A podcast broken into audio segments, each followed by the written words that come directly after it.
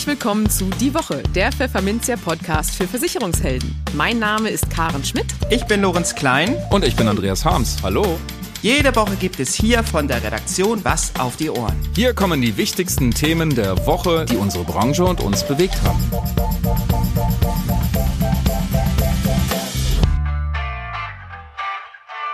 Moin aus Hamburg und herzlich willkommen zu Folge 95 unseres Podcasts. Heute ist Freitag, der 1. Juli 2022. Und diese Themen haben wir heute für Sie. Der Kollege Lorenz Klein sprach mit dem FDP-Finanzexperten Frank Schäffler über den von der BaFin ins Spiel gebrachten Provisionsrichtwert in der Lebensversicherung. In den News der Woche hat Bundesgesundheitsminister Karl Lauterbach Pläne vorgelegt, wie er das Finanzloch in der GKV stopfen will. Die Deutschen versichern laut einer Umfrage lieber ihr Auto als ihre Arbeitskraft. Die Ratingagentur Assecurata hat sich angeschaut, wie sich die steigenden Zinsen auf die Lebensversicherung auswirken. Und der Bund der Versicherten zieht in Sachen Überschüsse gegen die Viktoria vors Bundesverfassungsgericht. Und für unser Schwerpunktthema für den Monat Juli, Reise, erklärt uns der Mitherausgeber des Assistenzbarometers Matthias Müller-Reichert, welche zusätzlichen Leistungen die Deutschen von einer Reiseversicherung erwarten können. Werbung. Unternehmen zuverlässig abzusichern. Mit diesem Ziel wurde HDI vor fast 120 Jahren gegründet. Heute ist HDI der Spezialist für Spezialisten und der absolute Profi im Gewerbegeschäft. Machen Sie sich gemeinsam auf den Weg, um das Beste für Ihre Geschäftskunden herauszuholen. Profitieren Sie von der langjährigen Expertise und von Lösungen für den Vertrieb der Zukunft.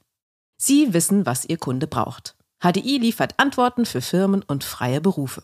Das ist Best for Business. Überzeugen Sie sich selbst und besuchen Sie die HDI Partnerwelt. Hier erfahren Sie, was HDI zum besten Partner für Ihr Gewerbegeschäft macht. Den Link finden Sie in den Show Notes. Im Gespräch. Kommt er nun oder etwa doch nicht? Der Provisionsrichtwert in der Lebensversicherung. BaFin-Exekutivdirektor Frank Grund hatte auf der Jahrespressekonferenz der Finanzaufsicht einen solchen Provisionsrichtwert für kommenden Herbst in Aussicht gestellt.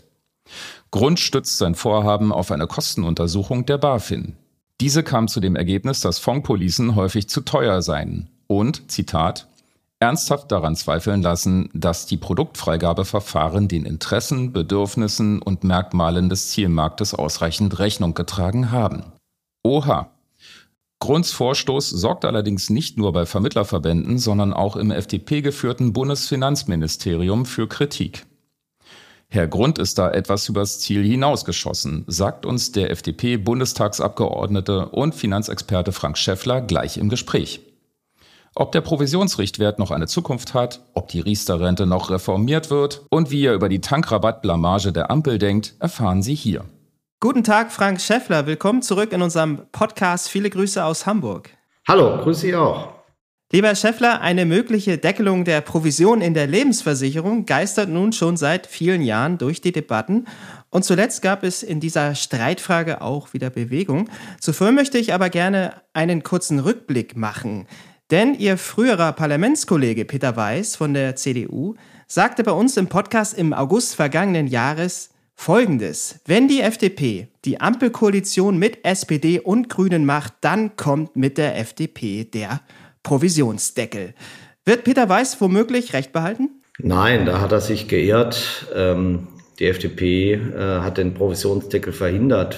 Es gab natürlich Bestrebungen in Koalitionsverhandlungen, einen Provisionsdeckel einzuführen, aber ähm, es war die FDP, die ihn dann am Ende verhindert hat und wir werden ihn auch weiter verhindern. Wir halten das für kein geeignetes Instrument, um, ja, um die Altersvorsorge zu stärken, sondern ganz im Gegenteil. Äh, die Menschen müssen fürs Alter vorsorgen. Und dafür muss es auch Unternehmen und auch Finanzdienstleister geben, äh, die damit Geld verdienen. Das ist für uns nichts Böses, sondern ähm, das gehört zu unserem marktwirtschaftlichen System. Okay, aber wir bleiben noch ein bisschen bei dem Thema, denn im Koalitionsvertrag, da steht in der Tat nichts drin über eine geplante Provisionsbegrenzung in der Lebensversicherung. In der Restschuldversicherung ist es ja bereits erfolgt. Ich denke, das war auch in einem Konsens geschehen.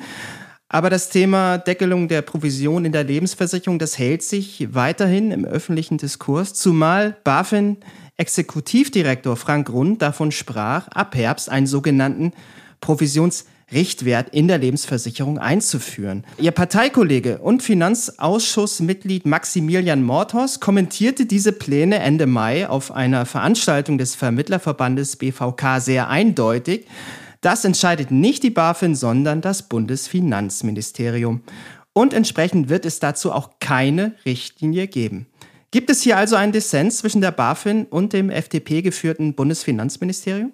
Auch so weit würde ich jetzt nicht gehen, aber ähm, Herr Grund ist da sicherlich etwas über das Ziel hinausgeschossen. Die BaFin hat ja Eingriffsmöglichkeiten über den 48a Versicherungsaufsichtsgesetz, äh, wo es individuell einschreiten kann, äh, wenn äh, die Pflicht einer bestmöglichen äh, Beratung äh, mit der Provision kollidiert.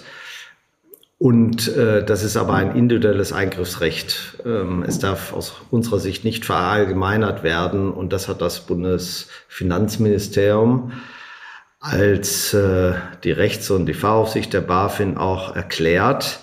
Und äh, insofern hat Herr Mortos, mein Kollege Maximilian Mortos, sehr recht, indem er sagt, das entscheidet nicht äh, die BaFin, sondern das entscheidet der Gesetzgeber und das Bundesfinanzministerium natürlich. Okay, also Provisionsrichtwert ja, Provisionsdeckel nein. Kann man das so vielleicht zusammenfassen? Nein, das kann man nicht sagen. Ähm, was äh, die BaFin vielfach versucht, ist eben untergesetzlich ähm, Regelungen zu schaffen. Und äh, was ihr nach dem 48a möglich ist, ist individuell einzugreifen. Also wenn sie erkennt, bei einem Unternehmen oder bei einem Finanzdienstleister, wird ähm, dieser Grundsatz der bestmöglichen Beratung und die falschen Anreize durch das Vergütungssystem übertrieben, äh, dann kann sie eingreifen. Aber sie kann nicht ähm, Vorgaben machen, was Provisionshöhen betrifft. Und da haben wir sie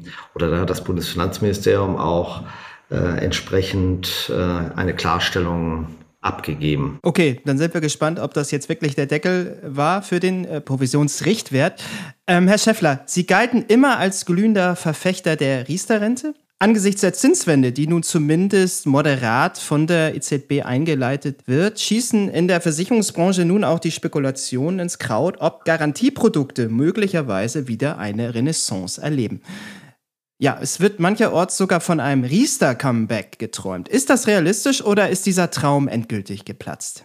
Also ich weiß nicht, ob ich ein glühender Verfechter der Riester-Rente war. Also da habe ich mich jetzt so nicht in Erinnerung. Ich halte eine Altersvorsorge und auch eine geförderte Altersvorsorge für notwendig und richtig. Die Riester-Rente ähm, ist in vielen Bereichen aus meiner Sicht zu kompliziert. Ähm, man hat viele sozialpolitische Dinge hinein projiziert und das macht sie kompliziert und auch teuer. Und deshalb muss man, das haben wir schon in den Oppositionszeiten gesagt, äh, die Riester-Rente entschlacken, äh, vereinfachen, indem man, ähm, wir haben das damals ein Altersvorsorgekonto genannt, in ein Altersvorsorgekonto überführt wo es eben keine Verrentungspflicht, wo es keine Beitragsgarantie äh, mehr gibt, äh, wo man Dinge auch äh, vererben kann, auch beleihen kann und so weiter und so fort. Ähm, also diese ganzen Restriktionen, die waren in der Negativzinszeit äh, schon hinderlich. Wenn jetzt eine leichte Zinswende kommt, ähm, da würde ich im Übrigen ähm, nicht zu große Hoffnung machen, äh, was den Zins nach oben betrifft, sondern im Kern erleben wir ja jetzt eine, eine Inflationsphase, ähm, die auch durch äh, die Verzinsung an den Kapitalmärkten nicht aufgefangen werden kann, sondern äh, das Ziel nach meiner Auffassung ist ja, äh, dass man eine Teilentschuldung durch Inflation erwirken will. Äh, insofern ist Altersvorsorge generell äh, notwendig, denn ähm, ansonsten verliert man ja real an Vermögenswerten. So, die Riester-Rente muss also entschlackt werden ähm, und muss vereinfacht werden, muss vor allem von ihren Restriktionen befreit werden. Und äh, da haben wir ja in einem Koalitionsvertrag auch einen Auftrag formuliert, ähm, dass wir das machen wollen. Ähm, und ich gehe davon aus, ähm, dass das auch geschehen wird. Aber konkrete Daten oder Termine kann man dazu noch nicht sagen, oder? Nein, ähm, weil das eben auch nicht so ganz einfach ist. Ja, also da spielen natürlich steuerliche Aspekte auch eine Rolle. Äh, wir gehen ja jetzt äh, wieder in eine Phase der Haushaltspolitik, wo wir faktisch keine Schulden mehr machen wollen. Und da korrespondieren natürlich solche Überlegungen dass man zu einer nachgelagerten Besteuerung kommt. Äh, das beißt sich dann natürlich äh, für den Finanzminister. Nichtsdestotrotz halte ich das aber für absolut notwendig, denn ähm, ja, die Altersvorsorge ist dringender denn je. Die Demografie schlägt zu, ähm, die Inflation schlägt zu. Und deshalb äh, müssen die Menschen eben umso mehr fürs Alter vorsorgen, auch privat und betrieblich vorsorgen. Ja, Herr Schäffler, die Inflation schlägt ebenfalls zu. Viele Versicherungsvermittlerinnen und Vermittler sind infolge der Pandemie wesentlich digital unterwegs. Das ist erstmal die gute Nachricht. Trotzdem bleibt für viele das Auto, für viele Vermittler unverzichtbar. Haben Sie Verständnis für den Ärger unter vielen Vermittlern, weil der von der Ampel eingeführte Tankrabatt durch Teuerungen an der Zapfsäule wieder aufgezehrt wurde? Ja, und ist eine Entlastung insbesondere für selbstständige Berufsgruppen durch die Ampel künftig auf anderem Wege möglich? Naja, erstmal ist die Ursache der Spritpreiserhöhung ja nicht der Tankrabatt, sondern äh, der Krieg in der Ukraine und der Angriffskrieg Putins auf die Ukraine. Und mich wundert immer ein wenig in der öffentlichen Diskussion, ähm, ähm, dass äh, viele in der schreibenden Zunft meinen, ähm, dieser Krieg in der Ukraine und die Sanktionen, die würden uns nicht belasten. Und äh, ja, der Spritpreis ist eine der äh, Belastungen und der Folgen dieses Krieges. Und äh, es galt der Versuch oder von Finanzminister Lindner, ähm, durch eine vorübergehende Senkung äh, der Steuern auf Diesel und Benzin eben für eine Entlastung zu sorgen. Ähm, das ist nach Erkenntnissen des IFO-Instituts ja auch gelungen, aber das ist natürlich ein volatiler Markt, ja, der ähm, ja, der ist ja nie, der Spritpreis ist ja nicht immer gleich, sondern das ist ein Marktpreis, äh, der sich am Markt auch bildet. Und da kann man sich über die Strukturen dieses Marktes Gedanken machen. Das machen wir jetzt auch mit, indem wir das Kartellamt ähm, stärker Kompetenzen in diesem Bereich geben wollen.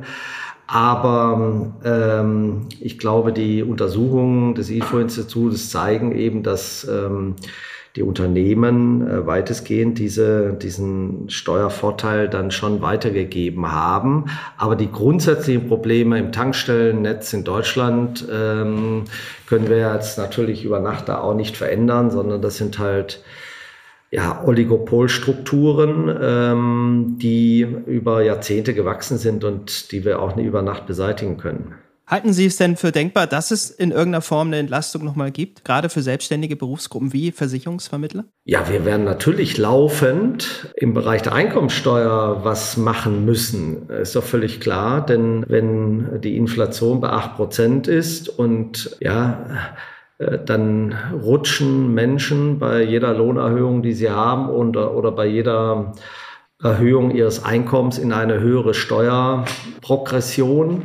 Und das führt eben dazu, dass sie immer weniger unterm Strich in der Tasche haben. Deshalb werden wir hoffentlich mit dem Koalitionspartner, die haben wir noch nicht abschließend davon überzeugt, einen Versuch machen, die kalte Progression, so nennt man das ja, jetzt im Herbst äh, auch ja, zu beseitigen oder auf, auf, auf Rädern auch zu bringen, dass bei, dass das regelmäßig angepasst wird ähm, der Einkommensteuertarif und das führt letztendlich zu einer Entlastung der Mitte unserer Gesellschaft. Ja, das werden wir weiter beobachten, ob es dazu kommt. Das war Frank Schäffler, Mitglied des Deutschen Bundestags. Vielen Dank für das Gespräch und alles Gute nach Berlin. Ich danke auch. In eigener Sache. Kennen Sie schon Biomax TV? Nein? Dann spitzen Sie mal die Ohren. Zusammen mit dem Biometrie-Experten-Service hat Pfefferminzia nämlich ein neues TV-Format gestartet. Kurzweilig und informativ erfahren Sie dabei allerhand Neues und Spannendes aus dem Markt der biometrischen Absicherung. Am 7.7. um 17 Uhr geht die zweite Folge des Formats online auf www.biomex.tv live. Die Moderatorin Christian Schwalb vom Biometrie-Experten-Service und Pfefferminzia-Chefredakteurin Karin Schmidt haben dieses Mal zu Gast Isabella Rubrechter von der Nürnberger, BU-Leistungsfallexperte Stefan Kaiser, Zürich-Bereichsvorstand Jan Ross und Versicherungsmakler Philipp Wenzel. Außerdem hat sich Pfefferminzia-Geschäftsführer Matthias Hess im Entscheiderinterview mit Georg Birkenstock über die neue Grundfähigkeitenversicherung von der Barmenia unterhalten. Und für Wenzels mittelscharfen Senf hat Philipp Wenzel ein Produkt der Hannoverschen unter die Lupe genommen. Interessiert?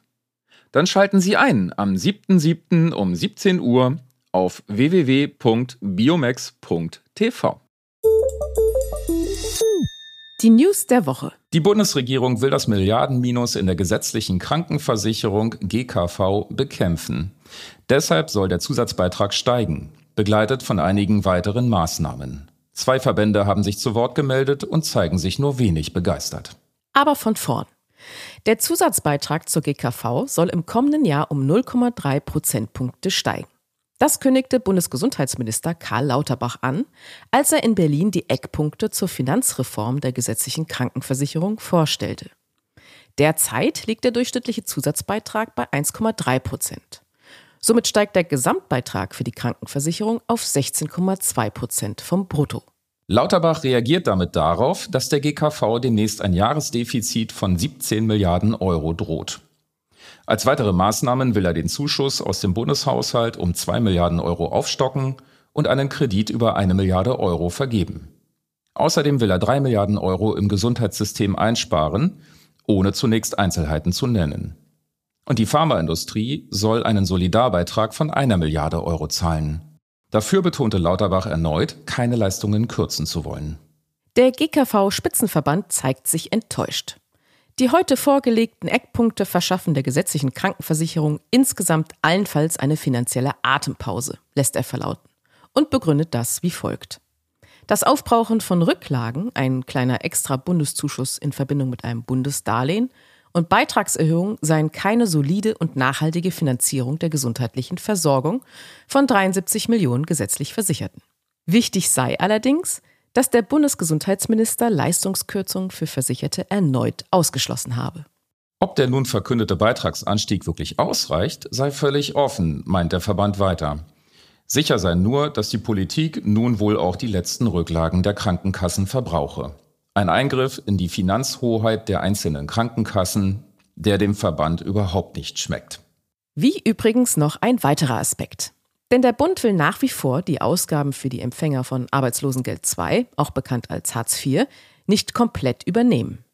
Doris Pfeiffer, Vorstandschefin des Spitzenverbands, sagt dazu, so bleibt es dabei, dass die Krankenkassen den Bundeshaushalt Jahr für Jahr mit rund 10 Milliarden Euro subventionieren. Auch der Verband der Ersatzkassen zeigt sich von Lauterbachs Plänen wenig begeistert. Dessen Chefin Ulrike Elsner bemängelt, dass die Maßnahmen nicht nachhaltig, dafür aber unausgewogen seien. Neben dem nach wie vor fehlenden kostendeckenden Beitrag für die Versicherung von Arbeitslosengeld II-Empfängern fehle auch die Absenkung der Mehrwertsteuer auf Gesundheitsleistungen. Elsner weiter. Stattdessen werden die Beitragszahler belastet und der Staat greift erneut auf die Finanzreserven der Krankenkassen und die Rücklagen des Gesundheitsfonds zu. Das ist ein einmaliger Effekt. Eine nachhaltige Finanzierung sieht anders aus. So das Fazit der Verbandschefin. Die drei häufigsten Versicherungen hierzulande sind die Privathaftpflicht mit 65 Prozent, Kfz-Versicherung, Haftpflicht Teil- oder Vollkasko mit 61 Prozent und Hausratversicherung mit 58 Prozent. Das hat das InsurTech Clark anhand einer Umfrage herausgefunden. Laut den Studienautoren zeigen die Ergebnisse damit deutlich, dass die Deutschen lieber physische Gegenstände absichern als ihre eigene Gesundheit oder Arbeitskraft. Ein Beispiel. Die private Unfallversicherung liegt mit 26 Prozent weit hinter den Top 3 der Policen hierzulande. Noch schlechter steht es um die Berufsunfähigkeitsversicherung, die laut Experten eigentlich zu den wichtigsten Policen überhaupt gehört aber nur 15 Prozent der Deutschen haben eine. Immerhin, 2021 waren es noch 12 Prozent. Trotz der niedrigen Abschlussquoten hält ein Viertel der Menschen hierzulande die BU-Versicherung aber für besonders wichtig. Vor allem die jüngere Generation in ihren ersten Berufsjahren, zwischen 25 und 34 Jahren, schätzt diese mit 35 Prozent als besonders bedeutend ein, wie die Umfrage weiter zeigt. Außerdem besitzt mit 12 Prozent nur jeder Achte eine Risikolebensversicherung, während 20 Prozent eine private oder betriebliche Rentenversicherung abgeschlossen haben. Nur jeder Zehnte besitzt wiederum eine private Pflegeversicherung. Die Absicherung der Schäden anderer ist natürlich absolut empfehlenswert und sinnvoll, kommentiert Marco Adelt, Co-Gründer von Clark, die Ergebnisse. Jedoch sollten existenzbedrohende Risiken, die eventuell in der Zukunft liegen, nicht auf die leichte Schulter genommen oder als unrealistisch eingestuft werden, warnt er. Die seit Jahresbeginn kräftig gestiegenen Zinsen kommen Lebensversicherern in gleich mehrfacher Hinsicht zugute. Das stellen die Analysten der Ratingagentur Assecurata in ihrem Marktausblick zur Lebensversicherung 2022 fest. Um alte Garantien zu sichern, haben Lebensversicherer über Jahre sinkender Zinsen rund 97 Milliarden Euro in die sogenannte Zinszusatzreserve, kurz ZZR, gesteckt. Und das könnte nun ein Ende haben. Zwar steigt der maßgebliche Referenzzins noch nicht, er wird laut Assecurata in diesem Jahr bei 1,56 Prozent liegen, nach 1,57 Prozent im Vorjahr, allerdings ist der Abwärtstrend gestoppt. Die zuletzt abrupt gestiegenen Zinsen führen zu einer völlig neuen Situation, da der branchenweite Referenzzins für die ZZR-Zuführungen nicht weiter sinkt, sagt Lars Herrmann, der bei Assecurata für Analyse und Bewertungen zuständig ist. Das hat zur Folge, dass viele Lebensversicherer den Höchstwert an ZZR nun bereits erreicht haben. Auch in Richtung Solvency II sind die gestiegenen Zinsen eine gute Sache. Jahrelang hatte der abwärts gerichtete Trend die Solvenzquoten belastet. In der jetzigen Situation tritt jedoch der gegenläufige Effekt ein. Die Solvenzquoten sind bereits 2021 deutlich gestiegen und werden ihren Positivtrend auch 2022 fortsetzen, meint Hermann. Kippt aber zugleich Wasser in den Wein. Unter dem Strich führt der Zinsanstieg dazu, dass sich unser Rating Augenmerk bei Lebensversicherern wieder stärker von Solvency II nach Handelsgesetzbuch verlagert, wo der Einfluss von steigenden Zinsen auch belastend wirken kann. Womit wir bei der Schattenseite der steigenden Zinsen wären. Bei Assecurata geht man davon aus, dass Lebensversicherer 77 Prozent ihrer Gesamtanlagen in Anleihen gepackt haben, die nun natürlich kräftig unter Druck geraten sind. Je länger die Laufzeiten, desto stärker der Druck. Rutschen die Kurse dann unter die in den Büchern angesetzten Werte, bilden sich sogenannte stille Lasten, also nicht verbuchte Verluste verortete Assecurata die Bewertungsreserven branchenweit Ende 2021 noch bei plus 150 Milliarden Euro oder auch 15 Prozent der Buchwerte, geht die Ratingagentur nun von stillen Lasten in Höhe von 40 Milliarden Euro aus. Wobei die Versicherer, das sei noch betont, diese Lasten nicht unbedingt abschreiben müssen. Ein weiterer Negativpunkt. Was das Sparaufkommen betrifft, zeigt sich Assecurata nicht sehr optimistisch. Die hohe Inflation schränkt die Sparmöglichkeiten vieler Bürger ein und zerrt an der Realverzinsung der Policen, sagt Geschäftsführer Rainer Will. Zugleich könnten konkurrierende Bankprodukte jetzt wieder interessanter werden, sobald die Banken dort die Zinsen erhöhen.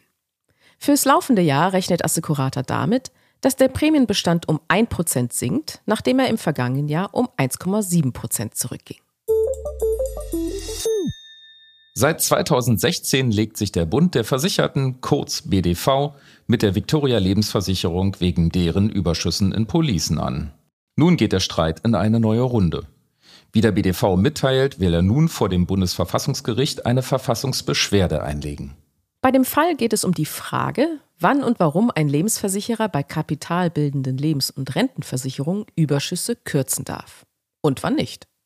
Das Lebensversicherungsreformgesetz LVAG erlaubt das zwar, wenn zum Beispiel Verpflichtungen aus Garantieverträgen sonst gefährdet sind, doch geht es nach dem BDV, soll der Versicherer diese Not auch ausreichend detailliert und nachprüfbar beweisen.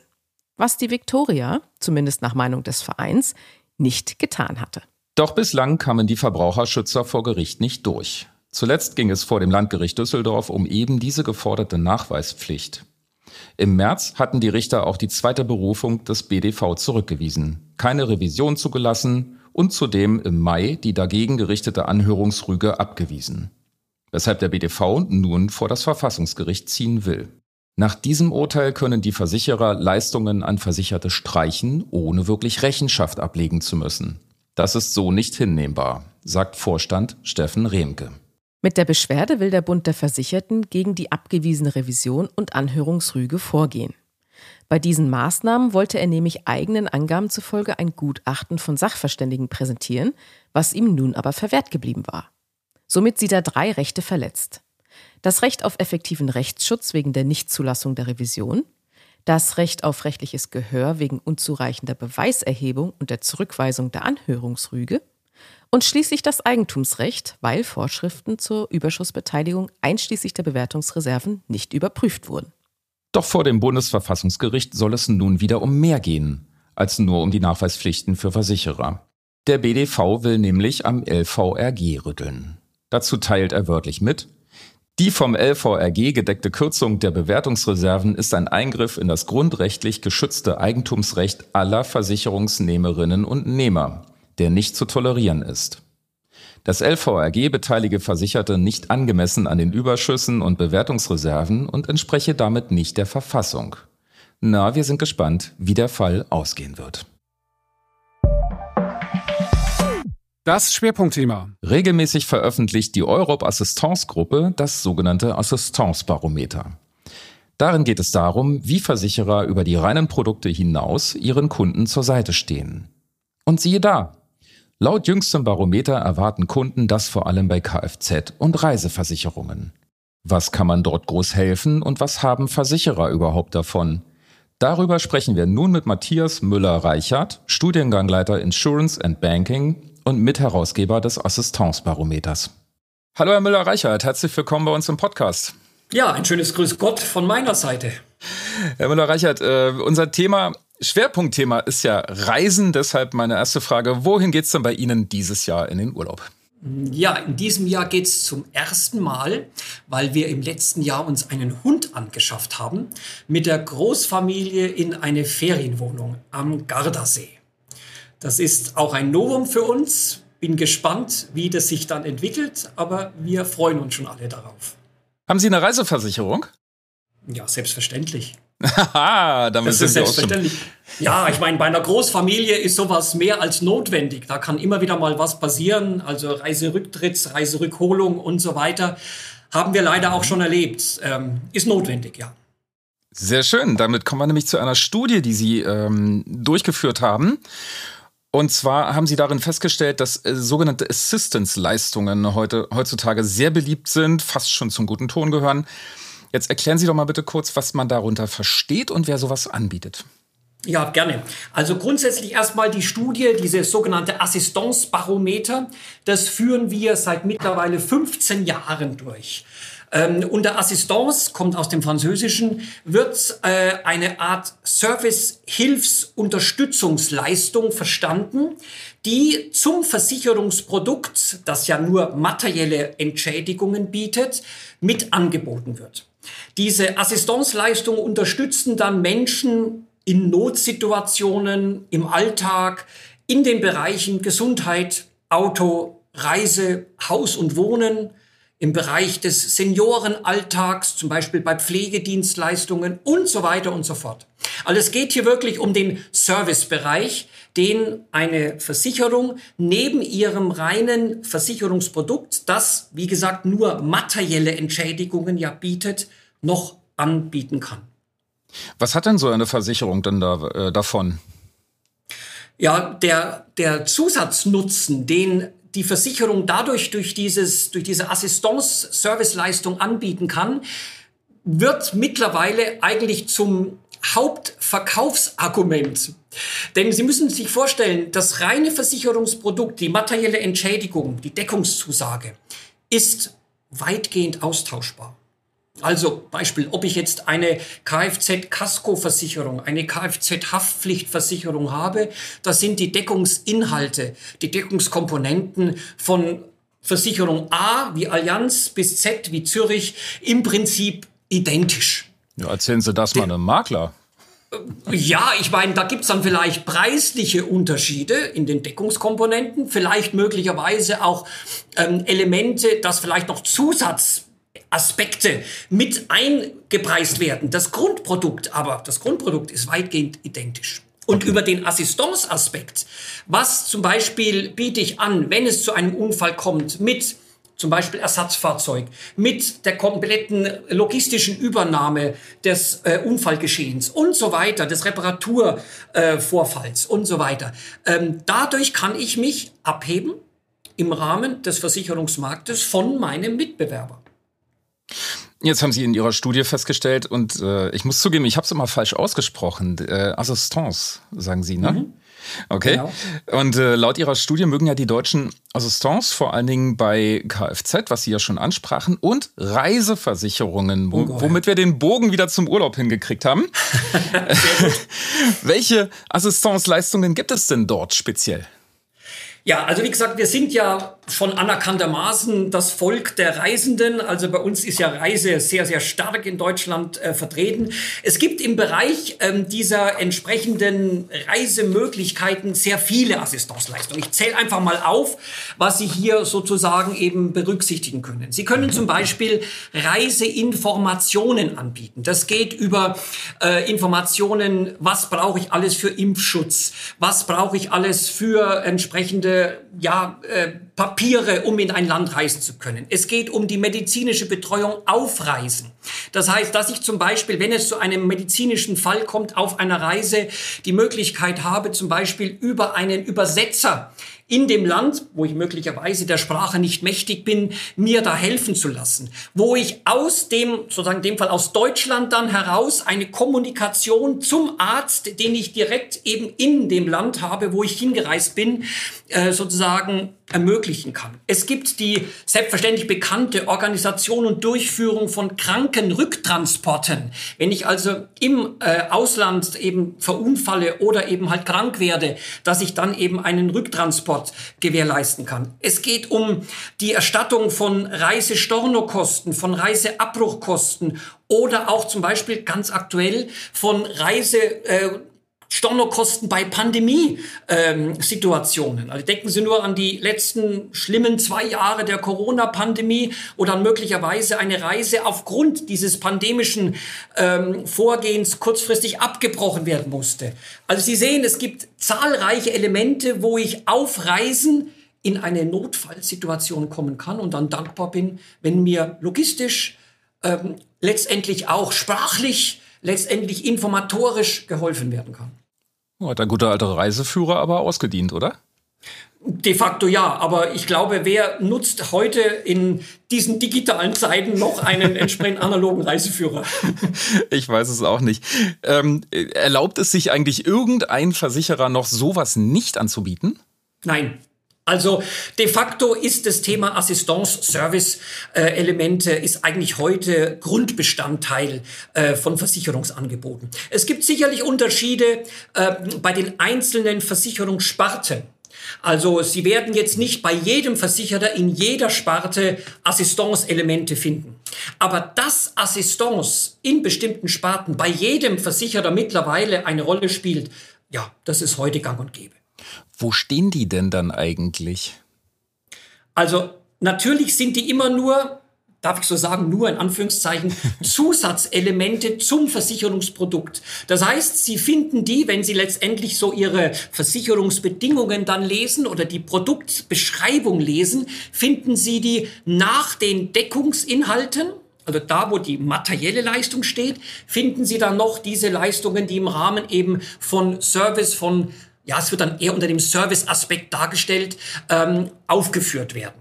Also die treten nicht so prominent in den Vordergrund. Ich muss gestehen, ich würde es als äh, sinnvoll erachten, die prominenter darzustellen. Aber das mögen natürlich die Versicherungsunternehmen nicht, weil sie natürlich in erster Linie ihr sozusagen Deckungsprodukt äh, darstellen wollen und das Thema Service ja ein bisschen sozusagen auf der zweiten Seite dann erst sozusagen kommt.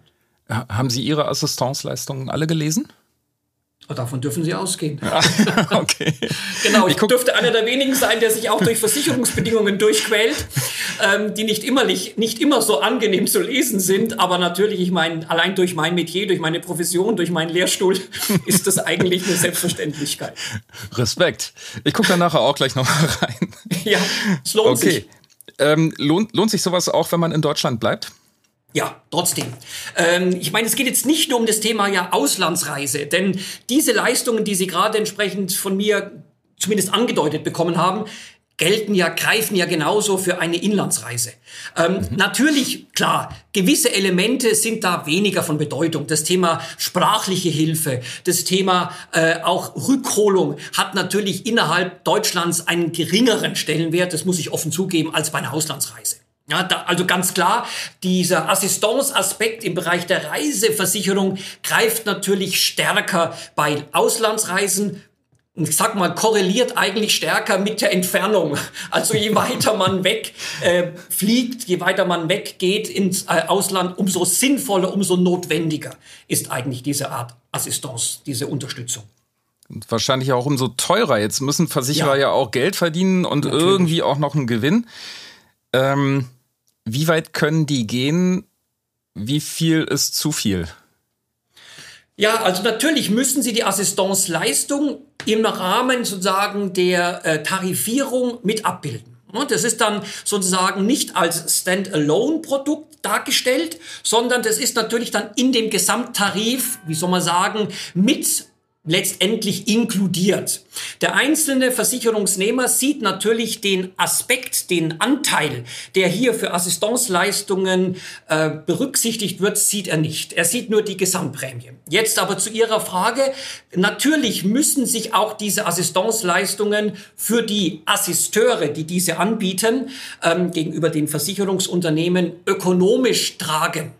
Also Sie müssen sich vorstellen, das sind dann Aufschläge, je nachdem natürlich, welche Assistance hier wirklich entsprechend eben gesucht wird, die sich aber dennoch in einem überschaubaren Rahmen, ich sag mal grob so von 5 bis 20 Euro als Aufschlag sozusagen auf die Prämie letztendlich richten. Aber bitte, Natürlich ist es ungeheuer abhängig von der konkret angebotenen Assistance. Wenn wir gerade beim Thema Reiseassistance zum Beispiel waren, dann liegen wir in diesem Bereich ähm, sozusagen. Äh, es gibt natürlich auch so Senioren- oder Gesundheitsassistance, da wird es dann natürlich teurer. Dürfen Sie, das ist mal so ein bisschen so eine knifflige Frage, aber dürfen Sie Anbieter nennen, die besonders hilfsbereit sind? Ja, also ich sag mal so, die deutschen Assisteure haben eigentlich alle ein sehr hohes Qualitäts- und Leistungsniveau, grundsätzlich.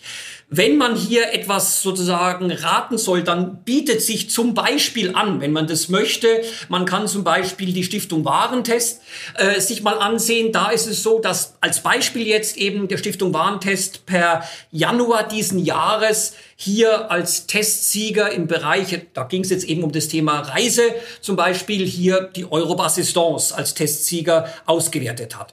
Aber deutlich bitte auch andere Assisteure, äh, Allianz Global Assistance oder Roland, alle wirklich auf einem sehr hohen qualitativen Niveau in Deutschland. Also wir sind hier in Deutschland mit wirklich sehr guten Assisteuren gesegnet, die aber natürlich nicht so direkt in den Vordergrund treten, weil sie ja immer angebündelte Produkte ans Versicherungsprodukt sind. Mhm. Ja, jetzt nochmal, dann, das ist ja schon mal ein sehr schöner Gedanke, den wir auch mitnehmen. Und jetzt auch mal noch eine Frage aus der Praxis. Ich breche mir beim Skifahren das Bein, ja. ähm, liege da oben in den Alpen rum. Ähm, was mache ich dann? Rufe ich bei der Versicherung an oder erstmal den Notruf? Also Sie haben dann einen Notruf, der Sie automatisch zum Assisteur bringt. Also das heißt, okay. Sie kriegen von Ihrer Versicherung in Anführungszeichen dann automatisch eine Telefonnummer, eine Notrufnummer. Nur erreichen mhm. Sie dann mit dieser eben nicht Ihren Versicherer, sondern sie werden direkt mit dieser Nummer an ihren Assisteur, also Beispiel an die Eurobassistance, als Beispiel jetzt mal direkt weitergeleitet und die organisiert dann den Helikopter, den Arzt, ähm, und so weiter, der dann zu Ihnen kommt, Sie dann entsprechend dort ähm, sozusagen aufnimmt, möglicherweise ins nächste Krankenhaus fliegt oder sofort eben halt, wenn das notwendig ist, zum Beispiel nach Deutschland zurückfliegt, wie auch immer. Das heißt, die gesamte Organisation, das gesamte Management eben dieser Serviceleistung obliegt ausschließlich bei dem Assisteur. Ähm, und die Idee natürlich ist dahinter, dass der Versicherer damit einen Partner hat, der ihm dieses gesamte Service-Element komplett abnimmt. Mhm. Herr Müller-Reicher, das waren klasse Ausführungen. Das hilft uns allen, glaube ich, sehr weiter. Mir bleibt jetzt eigentlich nur noch für Ihre Aussagen, Ihre Ausführungen zu danken und einen schönen Urlaub zu wünschen. Wann geht's denn los? Ja, erst Mitte August. Wir sind ja in Bayern und äh, Bayern haben ja, wie Sie wissen, sozusagen immer mit Baden-Württemberg als letztes sozusagen Schulferien. Bei uns geht's ja immer erst ab 1.8. los. Da sind andere dann schon wieder zurückkehrend aus dem Sommerurlaub. Und dadurch, wie gesagt, bei vier Kindern muss ich eben mich natürlich nach den Schulferien richten. Und dann geht's erst Mitte August los. Aber wir freuen uns alle drauf. Ja, da müssen Sie aber noch ein bisschen arbeiten, ne? Genau, so ist es. Ein bisschen was noch Okay. sozusagen bearbeiten und damit man sich dann den Urlaub auch leisten kann mit der Familie. Wunderbar. Und äh, ja, dann haben Sie vielen Dank und äh, schöne Grüße mal nach Bayern. Ich danke herzlich, ebenso schöne Grüße und hat mir Spaß gemacht. Vielen Dank für die interessanten Fragen.